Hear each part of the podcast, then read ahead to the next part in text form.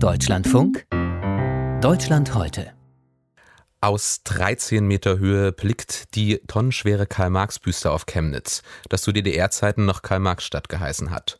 Diese Woche vor 50 Jahren, im Oktober 1971, enthüllte die Stadt das Monument, das der sowjetische Bildhauer Lev Kerbel entworfen hatte.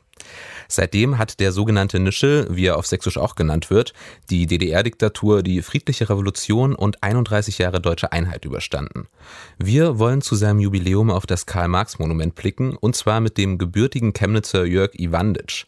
Er war Kunst- und Geschichtslehrer in Chemnitz, als die Büste enthüllt wurde, demonstrierte bei der friedlichen Revolution auf der Straße und saß nach der Wende für die Grünen im Chemnitzer Stadtrat. Ich konnte vor der Sendung mit ihm sprechen und habe ihn gefragt, wie er die Enthüllung der Büste erlebt hatte. Als etwas Großartiges.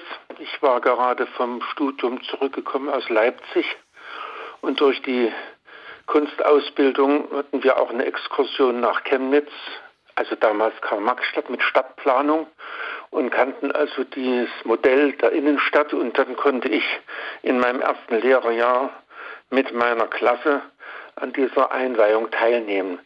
Diese große Skulptur stadtbildprägend zu sehen, dazu die vielen Menschen, das war schon ein Erlebnis, selbst wenn ich zur realen Politik ein kritisches Verhältnis hatte.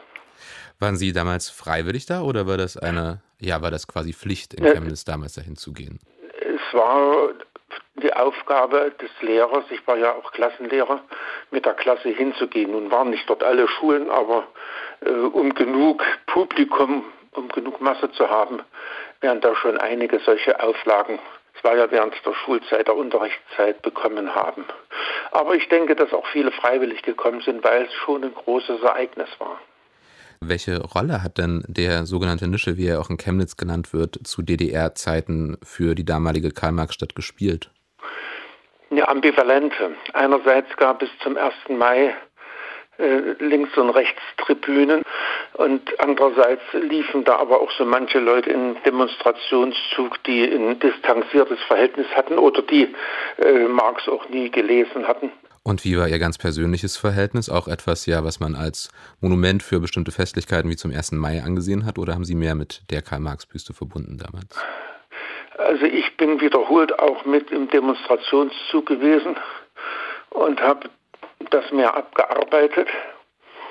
Wenn dann nicht Demonstrationen waren, das war ja nun viele Tage im Jahr, dann hatte diese große Skulptur auf dem hohen Sockel und für mich auch ganz wichtig mit der großen Schriftfläche dahinter, die ist immerhin 400 Quadratmeter groß, äh, schon eine, eine bildmächtige Wirkung, zumal eben auch im äh, Kontrast, im Kontext zum gegenüberliegenden großen grünen Platz mit Stadthalle und mit Hotel. Also diese Gesamtanlage, diese große städtebauliche Figur hatte für mich schon ihren Reiz, auch zu DDR-Zeiten. Mhm.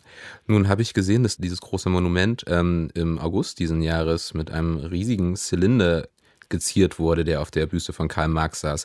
Sowas wäre doch in DDR-Zeiten undenkbar gewesen, oder? Nee, nee, Marx war ja der Säulenheilige. Das wäre als Verunglimpfung gesehen worden. Das geht jetzt erst mit der politischen Freiheit, dass man eben seine Meinung äußern kann oder dass man auch äh, bestimmte Dinge mal konterkariert. Das Verhältnis zum Karl-Marx-Kopf ist ja in der Stadt ein sehr entspanntes. Gab es denn auch mal eine Diskussion, ähm, ja, das Ganze abzureißen, das Monument, oder war das immer als sicher gesetzt? Es gab so ein paar Stimmen in der ersten Hälfte der 90er Jahre, aber die hatten keine Durchsetzungskraft. Zumal man dann auch bald erlebte, dass eben nicht nur zur Zeit der friedlichen Revolution dieser Ort genutzt wurde zur Versammlung und dann als Beginn der Demonstration, äh, sondern auch danach äh, Jugendliche diesen Ort vereinnahmten, ohne dass dann ein Polizist kam und sie des Platzes verwiesen hat. Dann auch natürlich äh, die Touristen, die nach Chemnitz kommen, die durch Stadtführung oder auch äh, in Gruppe freilaufend äh, sich das anschauen, weil es, glaube ich, der größte freistehende Kopf der Welt ist. Das bin ich mir nicht ganz sicher. Und diese größte, ja, oder eine der größten freistehenden Köpfe ja. der Welt, der hat ja auch 2018 ähm, ja etwas traurige Berühmtheit erlangt, als bei den Ausschreitungen in Chemnitz teils Rechtsextreme vor dem Denkmal demonstrierten. Was hat das denn mit Ihnen und Ihrem Verhältnis zu dem Nuschel gemacht, als Sie das gesehen haben? Ich habe es nur über die Medien gesehen. Ich war also nicht in der Stadt.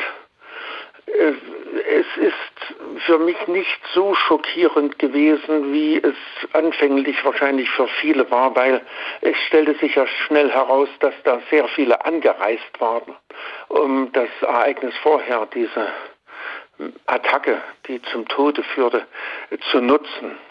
Dass das an diesem Ort passiert, ja Gott, wo will man denn sonst hingehen, um Aufmerksamkeit für die Kameras zu erzeugen? Man muss dann schon auch einen Ort nehmen, äh, wo es sich lohnt. Also es ist ja wieder verlaufen. Chemnitz hat mit rechts durchaus mal das ein oder andere Problem, das will ich gar nicht äh, leugnen. Aber was da massiv stattfand, das war schon durch eine große Aktion von außen gesteuert. Gleichzeitig ist Chemnitz ja bemüht, diesem Negativ-Image, dass es Probleme mit rechts gibt, ähm, auch immer wieder ja, mit Kultur, mit Stadterneuerung positive Bilder entgegenzusetzen. 2025 wird Chemnitz dann auch Kulturhauptstadt Europas sein. Wie sehr passt denn da dieses ja doch alte Monument in dieses sich erneuernde Stadtbild? Also das äh, Stadtbild hat sich in dem Sinne nicht erneuert. Es ist geprägt durch die Planung der 50er und 60er Jahre. Also insofern äh, gibt es keinen Widerspruch zu dieser städtebaulichen Planung aus DDR-Zeiten. Das sagt der gebürtige Chemnitzer und ehemalige Kunst- und Geschichtslehrer Jörg Iwanditsch über die Karl-Marx-Büste, die diese Woche vor 50 Jahren enthüllt wurde. Und den Stichtag, den feiert die Stadt Chemnitz an diesem Samstag.